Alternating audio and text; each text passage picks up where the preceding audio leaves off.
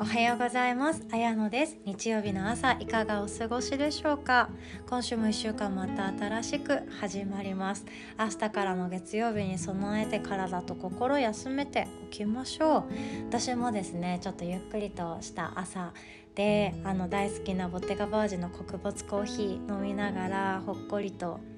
ほわんと朝日に浴びながらダラダラしております。そうつまりダラダラしております。でも一人でダラダラするってあの結構贅沢ですよね。大人になってから思いません？なんか詰め込もうと思ったらもう時間さえあれば何でも予定だのやることだのどんどんどんどん入ってきてダラダラするっていう時間を取ることが難しくなってくるんですけどいや今日は9時までダラダラするって決めたらもう9時までダラダラしましょう。でこのダラダラしてまどろんでいる状態っていうのは脳にもとても心地がいいものでヨガをした後のシャバーサナの最後に待っているまどろみなんですけどもぼんやりとして脳は何も動いていないけどただ体に送る信号とかが一気に何もなくなってしまって自分が安全な状態に置かれている時にぼんやりと物思いにふける。とそれが終わった後にですね予期もせぬような発想もしなかったような直感が芽生えてきてあの素晴らしいひらめきが起こったりこれがやりたいっていう仕事がですねまた舞い込んできたりそんないいことだらけがあるのでまどろみってとっても大切なんですよ。なのでご家族と一緒にお住まいの方はですねまどろみがとても大切でだらけることがとても大切だから私は9時までだらけるねって 言ってしっかりとだらけていきましょう。でですね今日はあの手相をお伝えしたいなと思ってるんですけどまずですね私が何で手相が好きかっていうと手相占いはそんなに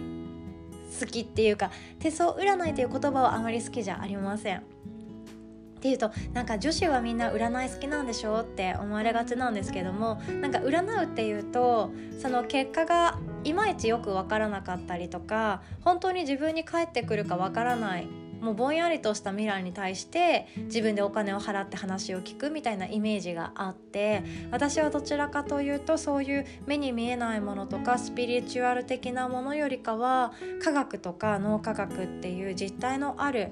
何て言うか裏にちゃんと意図がある。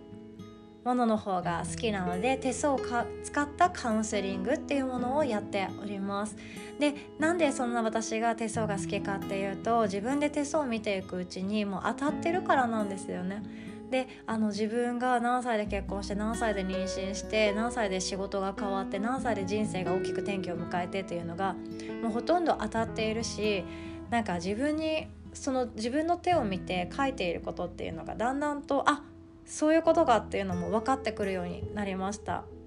で人に教えることが向いている性格とか医療が向いている性格とかいろいろとあると思うんですけれどもそういうのも手相から読み取ることができるのであ手相は占ってあげるってよりかはこれを使って人の人生を良くしてあげた方があ私はやってみたいことかもしれないと思って今学ばせていただいております。で私のお師匠さん銀座の及川先生っていう素晴らしい方なのでぜひですね。あのその方から直接学びたいという方はぜひ私にご一報いただけたらご紹介させていただきます。簡単につなぐことできますし及川先生自体も無料セミナーとかをされているのでもう私なんかよりかもですねもう3万人以上の方の鑑定をされてきたもう素晴らしい手相家さんなのですごい話が聞けると思います。学びたい方はぜひ LINE でご連絡ください。で今日はですねあの女性のために女性のためのあの天気のを知るっていうような内容にしようかなと思っていて私たちの手って本当に人生のいろんなところが書いてます。結婚いい結婚なのかそれともいつか終わりのある結婚なのかもあるし突然の別れも書かれているだろうしすごい人生の中でベスト3に入るような心に傷を置いた傷心に傷を負ってしまったような出来事も書かれていたりしますでかつ離婚された方はですねその離婚が良かった場合はハッピー線として離婚の線も出ます新しい自分に生まれ変わるっていう意味でそういう一歩を踏み出せる方はですねあの離婚っていうのがもしかしたら人生においてめちゃくちゃチャンスいい出来事だったっていう場合もあるんですね。でほとんどお別れの場合は大体そうです。そのご離婚された瞬間っていうのはとても辛くっていろんな人にいろんなことを話さなきゃいけないしいろんなことをやらなきゃいけないお金も面倒だし子供がいたら子供のこともいろいろとやらなきゃいけなくってすごい心にストレスを感じる出来事ではあるんですけども数年経ってみるときっとですねあ別れてよかったって思ったり新たな出会いが待っているから別れなきゃいけなかったんだっていうような場合ももちろんあります。で私の周りもですねご離婚経験されている友達とかも多くっていろいろと話を聞いてきたりとか手相を見てあげたりとかもしてますけれどもみんなですねその別れる理由っていうのもちゃんとあってもっといい人が待っている場合めっちゃあります。なのでですねあのバツイチなんて言葉なんてもう本当死語ですよ。バツイチなんて当たり前って思った方がいいですよ。そんなあの結婚っていうものをされたことに対してはその方の人生の中で必要な出来事だったのでご離婚っていうのも同じように必要な出来事だったのかもしれないと思って前向きに進んでいただきたいなと思ってます。で、えっと、旅行線っていう線がありますでその旅行線っていうものが何かっていうと生命線からですね斜め下ぐらいに向いてぐーんと張り出していたりそのまま下に降りていったりする線なんですけれどもまずそれがですねあるかないかで変わってきます。で私は左手にいっぱいあって で右手に、えーと、2本あるんですね。で、えっと、分かりづらい方はちょっと直接見なきゃ分からない部分はあるんですけどもう一度今生命線っていう親指のあの周りから半円を張り巡らせるようなあの張り出している太い線からそこからですね斜め下小指側の下の方に向かって月球ですね。そこに向かって張り出している線が旅行線って言われます。でこの旅行線がある場合はあのその国際的外国に行くっていうのもよしっていう意味ではあるんですけれども自分の親から離れた方がうまくいく。っていうようなことも表しています。なので例えば両親が「いやうちで2世帯すればいいじゃん」とかあの「赤ちゃんできたら私が孫の面倒見てあげるよ」とか言ってくれていてもなんか本人的には「いや私は自立したい」とか「親の援助もありがたいけれども私はなんか自分一人でもう少し頑張ってみたいとかそういう思いをお持ちの方の方が多いように思います。なので生命線からぐーんと張り出している場合旅行線をお持ちの方は自立っていうものもキーワードになってくるかなって思うんですけど親から離れて自分の足で歩いて自分の心で好きなものを見つけていくとすっごいいい人生になっていきます。で女性の場合はですねこの生命線のところで留年見ていくんですけども、まあ、上から何歳何歳っていうところから見ていってその斜め線が出ている付け根が何歳なのかここがキーワードなんですよ。でこの前も鑑定させていただいた方で素晴らしいせあの旅行船が出ていてそれがまさに今年か来年という方がいらっしゃったんですね。でそれのあの旅行船が出ている年齢と合致している場合はそれは社会進出のことが多いです。なので女性の方で今までもう本当にパートとして働いてきて育児に集中していたし家のことばかりをやっていたけどこの線が出ている時年齢ですねは思いっきり新たな転機が舞い込んでくる可能性が多いです。自分で何か起業を始めてみようと思ったりとかあとは起業を手助けしてくれるようなサポート的な人物との巡り合いとかあとは自分で大きな会社に面接に行って就職するとか職場復帰するとかいろんな思いがあると思います。でなのでここでですね留年を見てあげて、えっと、その年にだいたい、うん、女性の方だったら社会に向けて何かを発信する年だと思っていてください。ワクワクしますよねそう思うと。私もいっぱいやりすぎて大丈夫かなって思うんですけど。なのであの自立って本当にもう令和の時代を生き抜く私たちは自立は自立でそういう言葉もあっていいけれども一人で孤立するんじゃなくて誰かと助け合いながら生きていく。そんな意味合いだと捉えてくださいね。一人で何でもやっていくじゃなくていろんな人の力を借りながらいろんな人と手を組みながら自分というものを社会に発信して社会の役に立つっていうような年がそこの年になってきます。なんか時々してくださったら嬉しいなと思って お話ししております。そんなコーナーであの開運の線も見ることできます。であとはですねあのご離婚の捉え方もあると思うんですけどもそういう風に幸せな結婚幸せな離婚っていうものももちろんあります。で、えっと、それはですねあの離婚線の場合は自分が望んでいない場合は大きな障害線として印字されていたりするかもしれないんですけれども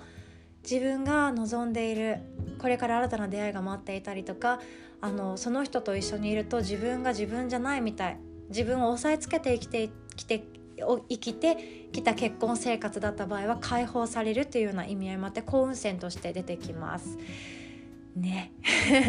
であと加えてですねそういう障害線だけじゃなくてほくろっていうものもちょっとキーワードにはなってくるんですけれども指の付け根とかあと手のひらに真ん中以外にいろんなところにほくろが急にできてきたりします。これは何かのサインの場合もあるのであの見ていただきたいんですけども注意しまくるとほくろってどんどん増えていくんですよ。なのであの、まあ、そんなにパッと見てあ何もないねっていう場合はいいんですけどあの目立つところに濃いほくろがあればそれは修正器とかで消してあげた方がいいかなって思います。そうで、えっと、手相が見れるようになっていくとちっちゃな傷とかその障害線って言われるものが自分自身で分かるようになっていきます。でそれがまだ自分の通過していない年齢で傷があったり障害線があると構えちゃいますよね。なんかこの年に私は何か不運なことが起こるんだって思ったらすっごいそわそわしますよね。でもそこをですねどう対処していくかっていうとあのスランプとかあとは一時的に受ける障害だったりもするんで仕事に対するあの悩みモヤモヤが爆発したとか家族に対する何か感情がもうぶつけてしまったとかいろんなこともあるしそれは体に対する不安なこと体の病気とかだったりする場合もあるんですけれどもそこを予知してしまうとどんどんどんどんですねそっちの不安な方にばかり行ってしまうんですね。なので逆にあ私はこの年でもしかしたらあの何かが起こってしまうかもしれないけれども今自分の手はこれをこの事実を知ることによって危険っていうことを知らせてくれているだからじゃあ自分の食生活を見直そうとか家族との関係を自分からもう少し心を開いていこうとか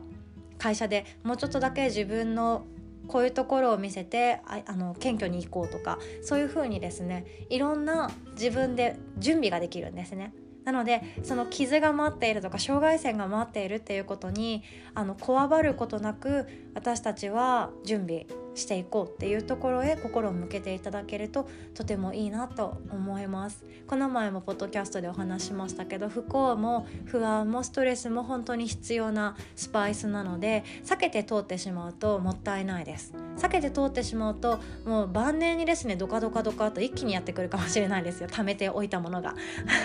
なので小出しにですねそういう不安とか不幸っていうものを受け入れながらそれでも私はそこから学んでこういうことを知れた。